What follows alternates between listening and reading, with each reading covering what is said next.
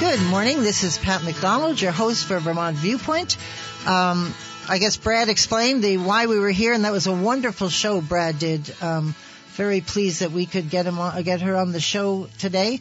Um, joining me in the studio is Catherine Dimitruk, who's the executive director of the Northwest Regional Planning Commission. And I was um, watching a committee a meeting the other day on Zoom, and there was Catherine. And I have known Catherine. How long, Catherine? Oh, When did we 25 years. exactly. Um, it's just, I was so thrilled that she is still out there working. Um, she does a great job in the Northwest Regional Planning Commission. So welcome to the show. Thank you. Yeah, this is here. cool. I'm so glad you're here. It's putting a smile on my face. Um, can you talk a little bit about your background with our listeners and how you became the executive director? And I should add when, because we were talking about how many years you've been there, but Go Sure. Um, so I've been the executive director of the Northwest Regional Planning Commission since 1994. Uh, so almost 30 years. Whoa. I've been at the commission. I've been the director a little less than that.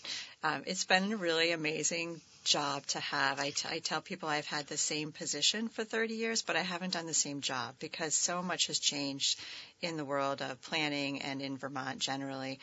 Um, the Regional Planning Commission serves the and our regional planning commission is one of 11 statewide. We serve the communities of Franklin and Grand Isle counties.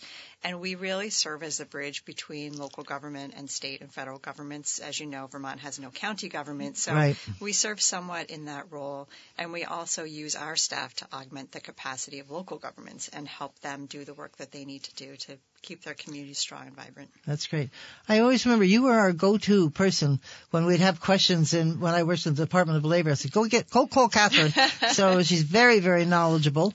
30 years. Yes, and I Oof. call myself an accidental planner because my college degree is actually in resource economics.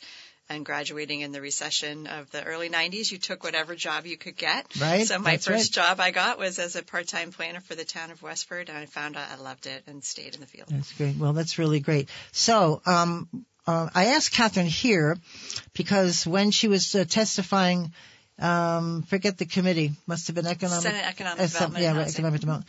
Um, she, um, the, she and the group up north put together an amazing um, housing report, and it was with Housing for All, and it's called a new housing needs assessment shows challenges ahead. And um, you all know that housing is a very critical issue here in Vermont. There's an omnibus housing bill. It's S100 making its way through the Senate at the moment. Um, it's very one of those. Um, better read every word sort of bill. It's got a lot of stuff in it. It's Mm-hmm. It does. Many good things, many things I'm worried about, but you know, it it is what it is, and and at least I must give them a little credit. At least they're working on it. They recognize this is a problem. So. Uh, Catherine gave a very compelling presentation. So could you give us a little introduction as to why, A, you decided to conduct the, the assessment, but um, what were you facing that you decided maybe we better take a look at this more more formally?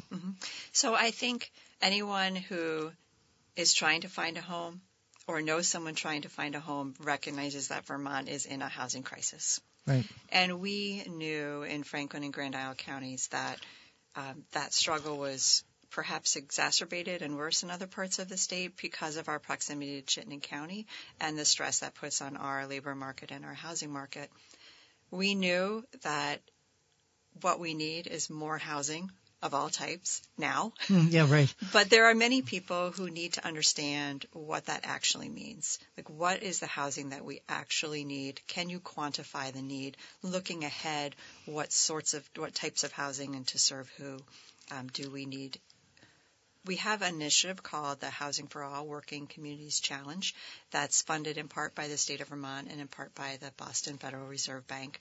And it looks at systems change. And the goal of that um, Housing for All is to spread the knowledge of the region's housing needs, ensure access to a safe home, build um, prosperous and healthy communities, sustain and improve existing homes, and make it easier to build homes. That's right. So that this initiative is our way of trying to do what we can to address some of the points of the housing crisis, recognizing no one person can fix everything, right. no one initiative, but we're trying to do what we can, what we can control.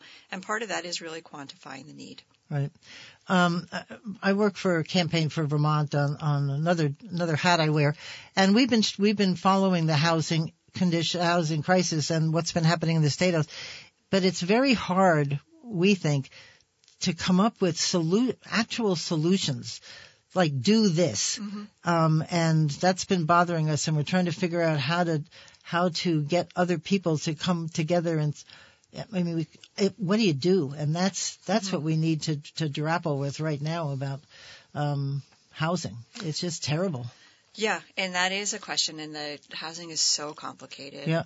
And it's driven by so many forces, many of which we can't control or impact.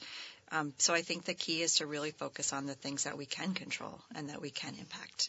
There you go. You have a team of 12 businesses um, that um, that they they compromise that housing for all. That I didn't quite understand when I was doing the research. So they're together, these 12 uh, recognizable firms, um, helping because I'm sure they need workers. Yeah. So the Housing for All is, is a collaborative effort across the region. We have a strong history of working together in Franklin and Grand Isle counties, and this effort has brought together private businesses, municipalities, human services. Churches too, wasn't there churches, on it? yes, yeah. the faith community, the regional development corporations, and really a large list of coalitions of people and organizations that care about these issues. And they care about it from a variety of viewpoints from wanting their children to be able to stay here, Right. from wanting to be able to hire workers and entice them to come here, from wanting their employees to be able to stay in safe, affordable, and stable housing. That's great. Um, I just, uh, I also saw when I was doing some uh, research on the internet, I saw a video that was posted about your outreach efforts, and I thought that first I listened to the whole thing it was an interesting discussion. People were really into it and um, provided some great comments. Uh, could you talk about that? Because I think it's so important to reach out to the people. Absolutely. So in fall of um, last year, we hosted a community conversation on housing, and we invited people to come and talk about their experiences with housing, their ideas for what can be done, and some of the things we heard were what we had been hearing elsewhere. You know, the cost of housing is Right. unaffordable, um, but we also heard some interesting things. We heard about the struggles that landlords have. I mean, often we hear about when we talk about rental housing, what we hear is how expensive it is and how Right. challenging it is to find a place. We don't always hear from the landlord perspective, which is sometimes it's challenging to manage tenants. And unfortunately, with the um, some of the circumstances we have now, we do have people who struggle to be good tenants, and Right. we and we heard about those challenges and the assistance and supports that could help landlords um, be able to manage tenants better. We also heard about um, struggles with financing. We heard about um, the interest in doing accessory apartments, but all of the barricades and blocks that make it harder to do that. So we really heard some great things from people. And what is an accessory uh, uh, apartment? Is that like a mother-in-law? Yeah, there? it's so what Right. people used to call the mother-in-law Yeah, right. apartment. Yeah, it's an accessory dwelling unit is a small apartment that you would build within or really near your Right. home, um, where you would live in either the apartment or the main home. Well, I have um, over the years I've I've uh, befriended a realtor or two, and they tell horror stories about having one a about if they have a trouble tenant, somebody that's causing problem, it's very hard to get rid of them uh, because of the laws, and then they leave the place a mess, and there's a lot of uh, money spent repairing apartments. That's not to say everybody; it's just a small group, but enough to enough to cause problems. And that I think some of the real estate people, the landlords, they're dealing with this and probably struggling with what to do. One of the things that our, our community action agency recently did is hire a landlord liaison, and I think that's been a Good. really a really great uh, initiative to, to make those connections. Right. Um, because we need landlords. We need landlords to be able to rent apartments to people. Yeah, right. We yes, we do. Um, and I know uh, some friends that live in apartments in Chittenden County. Holy moly, that's a lot of money. It sure is. anyway, so can you talk about um, the population who, you're dealing with, your customers up in Franklin and County. What number of people and how, the race, ethnicity, dis- disabled, homeless? What's the what's that group look like? So our our population in Franklin and Grand Isle County is very similar to the rest of the state in terms of age. Um, we are an aging population. Uh, Thank you. but we do, um, we, unlike some other parts of the state, we are growing. So we did have a small amount of growth in Franklin and Grand Isle counties from 2010 to 2020. Um, so we are a growing population. We are our growth, although small, is a little bit more diverse. So um, in the last 20 years, about 60% of our growth has been from people who um, report as being black, indigenous, hmm. um, or a combination yep. of races. So we're we are seeing some increase in diversity of race and ethnicity. Um, we do have a population of single person and low income households that struggle to meet their housing needs. Right. Um, very similar to the rest of the state. Yep.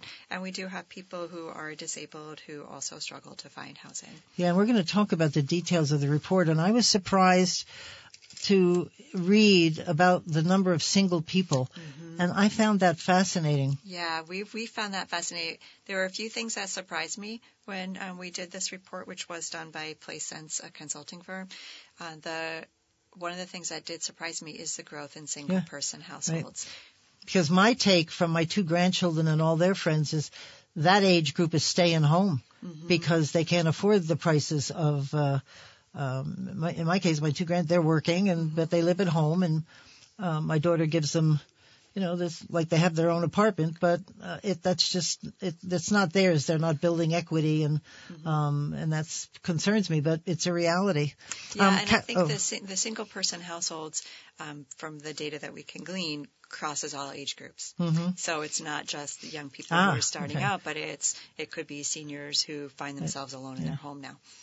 Um, I was hoping we could. There's a couple of highlights from the report that I'd like to talk about because I had some questions on them. How you reach those conclusions. Sure. The first one is that you know we're not creating the number and types of homes in the in the Franklin and Grand Isle. Um, and you said to provide people with the foundation for economic stability and better health. When you take those two issues, I'm just curious how you determined how many are out there who um, are not able to um, find the appropriate housing. How did you come up to decide how much that who who is who it is?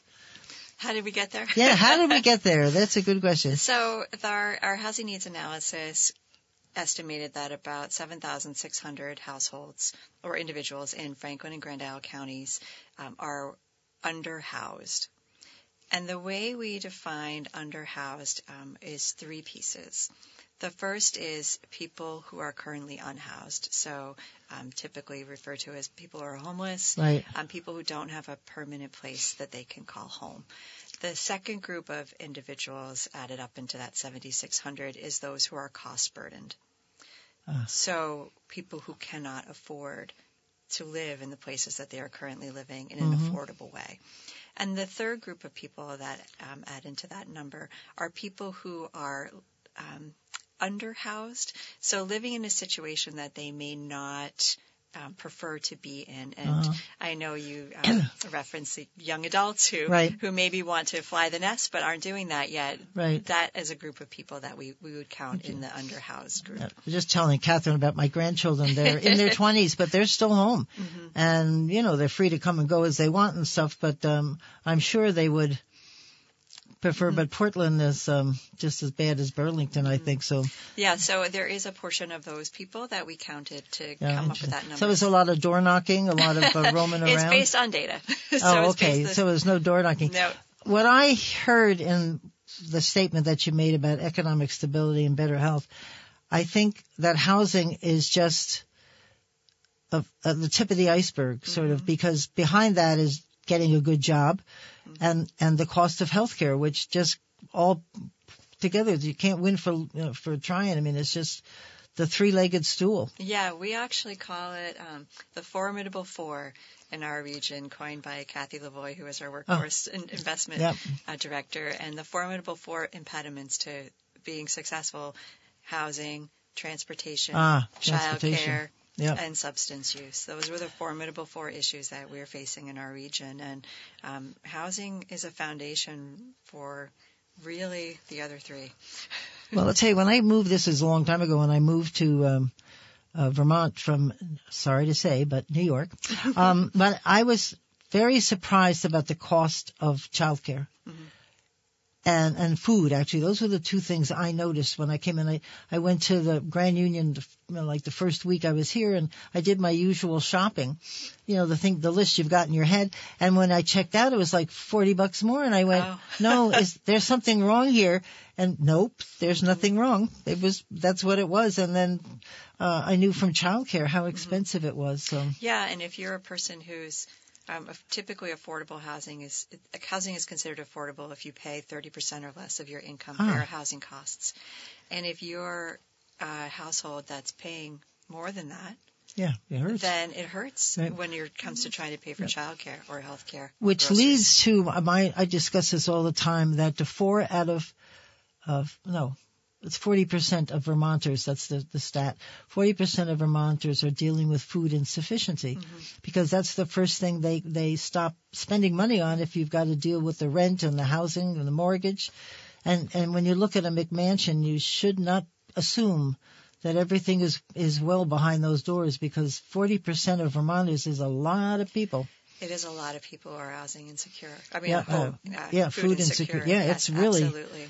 It's really scary. So, um, and you just mentioned the 7,600 people in the in the two counties, um, and I I just that's a lot of folks. How, what is the total population in your area? Do you know? Uh, the total population, off the top of my head, is just Oh. over 50,000 Okay. people. Well, that's still a lot of a lot it's of people. A, it's a lot of people. Um, and when you when you think about our housing needs and just the sustained effort that we would need to build more to to just catch up yeah, right, and right. serve those 7,600 Yeah. people, not even mention bringing in new people and meeting our future economic and community development goals. Right, it's bad out there. And these, all of the statistics that you have in this report were 2020 uh, from the census data, and that didn't really include the pandemic. So I'll bet you those numbers are not going down if you did it again. Absolutely. So the study showed that um, if you're a renter, 43% of renters are currently living in housing that's considered unaffordable. So they're paying, so they're paying more than 30% of their income for housing, and 30% of homeowners are in that place as well. As you note, that was 2020 data. Right. And we know that the median housing cost in Franklin County, for example, has gone up $30,000 in two years. Right. Yeah, because there's a demand there, so the sales and rent prices are going up. That's just sort of the way it goes. Absolutely. Um, I wanted to. We were talking about uh, household growth going up for non-family and single-person households. Um, I guess what is the definition of non-family? Is that just a non-traditional a group of people bringing in grandma, grandpa, and, and other folks? So non-family would be those you're not related to. Oh, really? Yes. oh, I missed that definition. So it's just a group of folks sharing the the cost, and you have you have a lot of that situation. Um, it's growing. really? It is definitely growing. Huh. And, um, it's interesting. Household size is decreasing, um, but the ne- and the number of non-family households is growing. Interesting. Well, you said the di- the data highlighted uh, you called it mismatch between the types of home built and the people who need them. That they're out there, but maybe not for the people that need them. Yeah, if you look at um, the housing that is available in Franklin and Grand Isle counties, it's predominantly single-family detached homes, Yep. and that's predominantly what's built now, uh, it, bar a few projects. And if you look at where our housing growth is, it's in the single person households.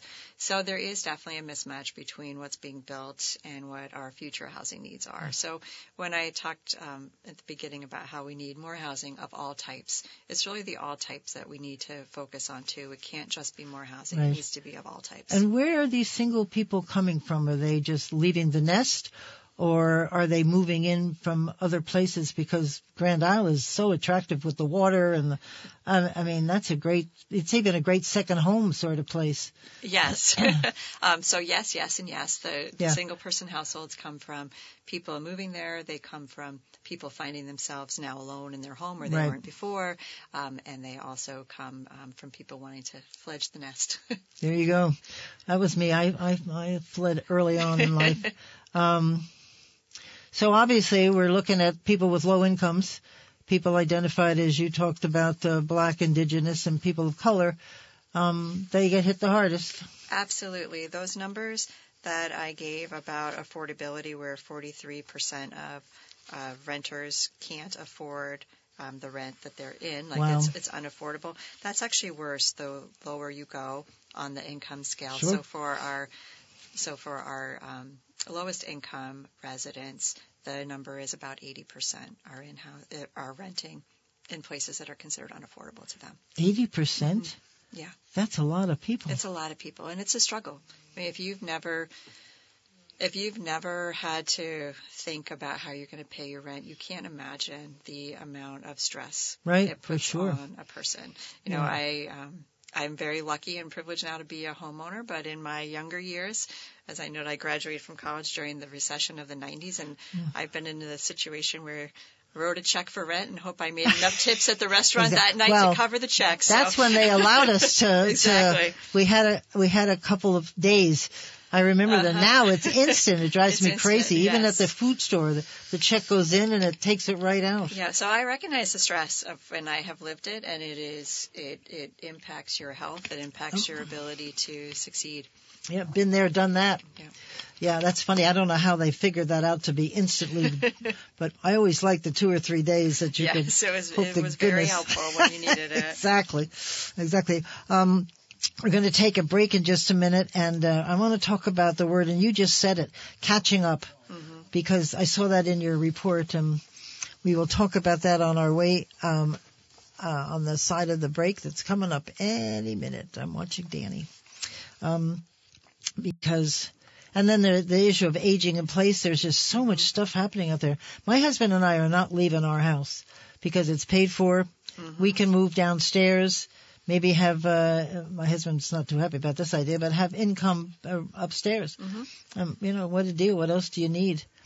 Um, so we're going to take a break right now, um, and uh, this is Pat McDonald, your host for Vermont Viewpoint on WDEV. Be right back.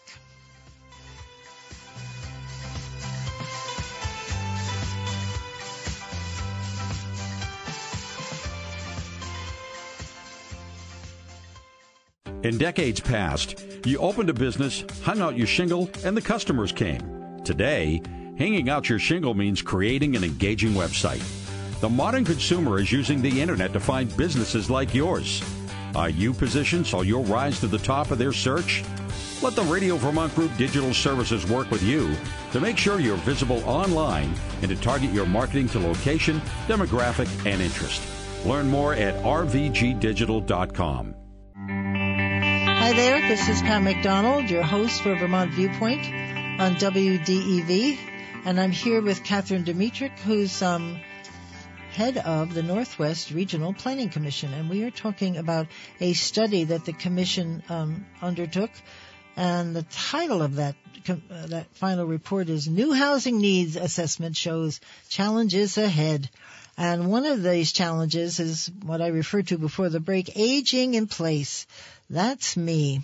Uh, and you comment in the report that the number of people aging in place will to continue, continue to grow until peaking around 2040. Whoa. How did you determine, how did you come to that conclusion? Just us old folks are hanging around too long, right? well, no, not too long. uh, so the that conclusion, um, our consultant used the census data to just you know look ahead and project ahead to um, where our population will be 20 years from now, and we do see it peaking in 2040 and then shifting a little bit. uh, most of these, I'm assuming, are older, um, retired, retired people. And I just posted something on my Facebook. I, I um, uh, heard, read some information about a new study that Vermont is the fourth most expensive place for retirees to live. Oh, I'm so proud of us. and um, if we keep going, what they're doing in uh, in Montpelier, we may be first after all. But that's another show. um, but uh, the aging in place is an issue. It is an issue, and what we're finding, you know, the data shows that it's an issue, and we we recognize that. And what we're hearing anecdotally is it's an issue for a number of reasons. Um, if you look at affordability, seniors um, have the data shows that it's housing is less affordable for seniors Right. and single person households. It also we are hearing anecdotally that seniors that want to perhaps downsize or move to a more accessible dwelling can't do it Mhm. because the housing costs are so high and um, so they can't move so that leaves them stuck in a place that may not be ideal and it doesn't free Right. up that home for somebody who may need a, Yeah. a single family home for And example I think it's it's hard to move at a certain age. I have a, a dear friend. Uh, they're in their 80s and they're moving out of state, and I thought, what a huge decision because you have to, you know, all the doctors and the services and, and blah, blah blah, and and just basic friends to to talk to. That's a big decision, but I understand why because of the expense. Yeah, and Well- I think what you know what the housing crisis is doing is it's taking away the choice.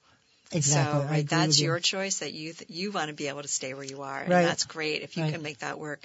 But the ability to move somewhere else in Vermont, if you want to downsize or you move to a more accessible unit or Right. or anything, um, that choice is being taken away Yeah. because of our housing crisis. So you talked a lot in the report about catching up, and you just Mm-hmm. mentioned a little. How do you catch up? Um, that's that's a big challenge, and It's must take a lot of money. It's a huge challenge, and there is no one solution that's going to fix this housing crisis. Um, so much of what feeds into the cost of housing is beyond our control. You know, we can't we can't impact the cost of a sheet of plywood. You know, we Yes, we can't do that. But what we can do is we can make sure that our state and our communities have permitting systems in place that encourage housing in our growth areas and make it easier to build there. right. And we are, the Regional Planning Commission is working with the town of St. Albans, Montgomery, several other communities on what's called a bylaw modernization project where they're looking Do at that again. I missed that. it's called bylaw Bylaw. modernization. So looking at your local permit regulations and making sure that you really are making it easier to build in those places that you want to see housing. And there's been some great work in that area being done, and we really see this as one thing that we can control, that we can um, make some movement on, that um, so that if land is developed in our growth areas, that we maximize the housing that can happen there. Uh, some of this deals with Act 250. Mm-hmm. Um, I know in the legislature yesterday or the day before, there was a big discussion. They wanted to, some people wanted to do more building and others uh, were worried that this was changing Act 250 and they didn't want to change it. Um, but I think Act 250, when it was started, was a was great. We needed it to control and, um, you know, not to take, you know, not pave the pave the pavement for what's that song about a Oh, pave, pave- paradise. pave paradise and put up a parking lot. We don't want that here. But we have a demand and something's got to give. And I think some of Act 250 has to be tweaked. It just, you have to, you can't hang on to it. It's, it's, it's too much change outside in the real world.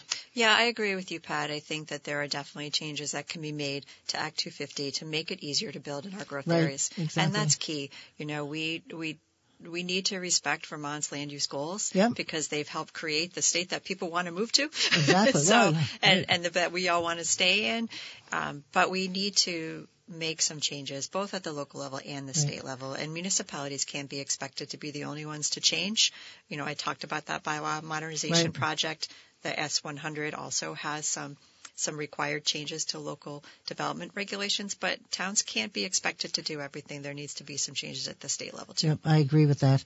But you're up, uphill battle, Catherine. Because there's some people that want to hang on to Act 250 just like it's uh, can't be touched, but it should be. I think we are in a crisis, a housing crisis, and Mhm. that requires some bold action, Yep. and it also requires compromise. Not compromising everything, but there has to be some compromise. I look back to what happened after Tropical Storm Irene. Mm-hmm. They really did back off of regulations and things were fixed much faster Yeah. than they would have been otherwise. And nothing fell apart, nothing terrible happened. Because I don't think builders want to have the parking lot either. They want the um, the the beautiful views and the land and uh, because they're Vermonters too. So anyway, it's very Mm-hmm. Yes. very strange. So catching up involves a lot of a lot of work, a lot Yeah, of different involves- people. It involves not only building new housing, but fixing some of the housing that we have. Right. Some of it is substandard, or it's not being able to be occupied now, and, Oh. and that takes money. Yeah, it does. You must have Yeah. some old old stock in, in your area. Yeah, um, Franklin County especially has some pretty old housing stock. Some of our some of our towns have among the oldest housing stock in the state. Like Oh, if you look really? at a community like Richford, its housing stock percentage wise is among the Right. oldest in the which state. Which is a killer to heat, Mhm. which uh, is a killer to repair. Yep. Yeah, it's really uh, bad. Oh, we've got a call, Catherine. Jim from Barre. Jim, you're on the phone. Do you have a question for Catherine? Yeah, hi, good morning. Morning. Um, I, I moved to Vermont in 86, and I, I had some ideas of, of owning land and, and ultimately maybe living off the retirement of, of selling a lot here and there. And, and over the course of the last 35 years, I've just come to the conclusion I want nothing to do with land development in Vermont. It's way too risky and way too speculative and, and just way too uncertain. And I think there has to be an acknowledgement today.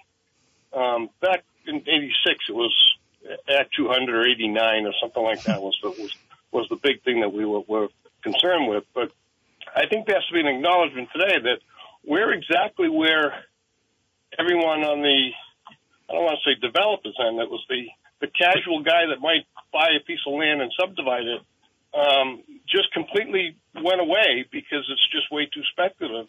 And I, I I think if we don't acknowledge that we've kind of created our own problem, it's it's never going to resolve it. And I'll give you a couple of key examples of it. As I understand it, if you buy a piece of land today and you want to subdivide it, you have to get your perk test and your um, septic system design prior to doing the subdivision, which just front loads all this incredible money to someone that just has a little extra money. They want to speculate on some land. And, and right now I'm at a point where we're kind of thinking of buying some land to develop uh, or build a house ourselves or maybe something you have a separate lot. It just gets way too confusing for someone that's just sort of doing it on the side. Maybe we'll have a second lot that we can sell. But I, anyway, I think there has to be an acknowledgement that the the rigid um, land use development regulations in the state of Vermont has created this problem. Period. Yeah. Thank you, Jim. You say the development area, the the growth areas, every area has the opportunity to have some kind of a growth. To say that you have to have it here but not there is is part of the problem. That mentality that thinks that you can dictate it. But anyway, Right. that's my my comment. It's not really a question, other than is there buy-in to the idea that we created our own problem? Oh, thanks for the question. I'm waiting to hear what Catherine has to say. Well, I suspect we may degree, disagree on some of the particulars. um, I think we can agree that this is partially a problem of our own making when it comes to our permitting system. When I started in my career, I, I'm do, I'm old enough now that I can say way back when. Way back when, in the in the good old days. And way back when, um, when I started in the planning profession, there was concern about the speed and scale of growth happening in Vermont. Really? And communities, when we talked about re- redoing their local development regulations, this concern was how do we manage growth? How do we slow it down? How do we hmm. make sure it doesn't overburden our schools? Our schools were busting at the seams.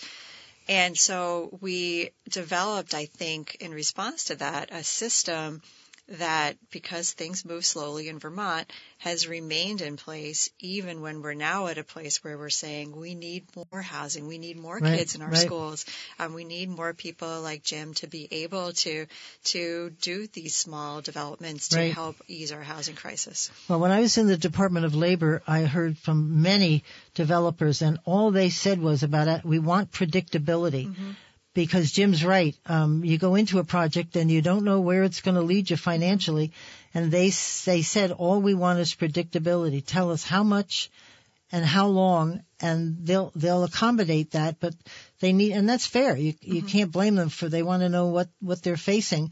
And and I think Act 250 is not as predictable as as people would like. I think from my viewpoint, watching projects go through Act 250, which is the only viewpoint I have, right. um, it is fairly predictable the course it takes and the, the approval that will be reached at the end. Really? What I can't comment on is everything that happens before that point. Mm. So once a project hits Act 250, I think it's fairly predictable what's going to yeah. happen. Um, getting to that point, I can't speak to. Right. well, I think uh, that, that's probably what it is because as Jim mentioned, there's so many things you have to do before, like the perk tests and, mm-hmm. and all that stuff, and and it all costs money. And it and, does, um, and there's value to that too. I mean, we don't want people buying lots that can't be developed, and and protecting the consumer. So there, mm-hmm. there's there's good reasons behind most of the systems right. we have in place. That mm-hmm. doesn't mean we shouldn't examine them and tweak them. Maybe maybe them. we're just bad at not informing people why we're doing things. It's very funny when you like when I was in motor vehicles, people get really mad down in the lobby, and I go down there and I tell them exactly what's happening and why, and they were they didn't help them. It didn't change anything, but they seemed fine because they understood. Mm-hmm. And maybe we're just really bad at it's this is what we're doing and that's it and you got to follow it, but maybe we should spend a little time explaining why. Yeah, yeah, and I think explaining why leads you to a conversation about, you know, honing in on ideas for how things could be different. Right. Like if that's the why, well, how else could we get there? Ex- that might be better for everybody. Oh, there you go. Good. I love this conversation. That is good. Thanks, Jim. That was really good. Um, but also asking, I, you said about setting goals in your report. Who should be at the table with you to set those goals so actually action can happen afterwards. Mm-hmm. Who who sits at the table with you to make those decisions? So we'd like to have at the table with us all the people we mentioned earlier that are part of the Housing for All Working mm-hmm. Communities Challenge Coalition. So that includes our Community Action Agency, small developers, um, our chambers of commerce and development corporations, as well as municipal governments, to really take this number of need that we estimate is out there and figure out how how do we meet that need? Where this, where should this housing go? What can we do strategically to help make it happen in our communities? Yeah. That's great. And I think, I know I noted uh, that you also said involving all communities, including marginalized population. Mm-hmm. They all they all need a voice at the table. Absolutely. And one of the things that, um, one of the things that's somewhat unique about housing is that everybody that you talk to has a stake. They do. Because mm-hmm. everybody needs a home. Yep. There you go. Um, Catherine, we have a caller, Eli from Barre. Eli, you have a question for us or a statement? Well, yeah. Hi, can you hear me okay? Yes, you're good. Go ahead. Well, great. Thank you both so much for having this conversation. It's so important to me. You know, I've been a, lived in Vermont for, for many, many years, and I don't mean to sideline the conversation at all. But one question that I don't hear ever coming up is where are the wages to support these right. houses that, that we want to build? Like we have a housing crisis, but guess what? No one in Vermont can afford to buy a house. So I'm just curious as to why I don't hear more about that or well, I think as I, I just mentioned before when I was talking to Catherine that it's much more than housing. It's the cost of healthcare. It's what we, you get in jobs. And Catherine listed childcare and some other things. And um, it's it's just not housing. It's the whole package. And um, uh, I agree with you on on on jobs um, and training. Um, there's just a lot that has to happen to make um, us all be able to afford housing. Yeah, I definitely agree with you, Eli. You know, the the point of this report was to look at housing specifically in terms of the counting the units that we need and the affordability of housing as it exists. One way to fix that equation to make it more affordable is if wages go up. Right. Um, and we are seeing wage growth. The the study did note that there has been wage growth that for homeowners at least up until 2020, had kept up with home price increases. For renters, it has not. Mm-hmm. Yeah, and they are talking about renters a lot in the state house, um, recognizing their their needs, mm-hmm. and um, I think that's a good conversation. So Um, but I know everyone's, well, we've talked about job costs and minimum wage increase. Um, but it's not just minimum wage. It's, It's all wages. it's all wages because, um, uh, you think it's a lot of money until you start, uh, paying for all the stuff we've been talking about. Right. And when you think about, um, you know, minimum wage, minimum wage, if you work full time, would put you um, at less than 50% of the median income for the state. And that would mean, according to our study, that chances are that 60% of those people are living in housing that's unaffordable. Wow. Pretty staggering. Welcome to Vermont. Thank you, Eli. That was a great question. I appreciate it. Great comments. Um, so you're, I mean, I, a lot of the stuff that you put down, it's all about data. Yeah. and, and no, it is. I'm looking at this list and tracking this, updating, and it's all about um, tracking this and and making doing an analysis of what the data tells us. And that's always a good thing to make decisions based on data. That's what um, a, a lot of folks try to do because you know it's true. You know the need is there. Anecdotal Yeah. um, doesn't quite cut the cut it.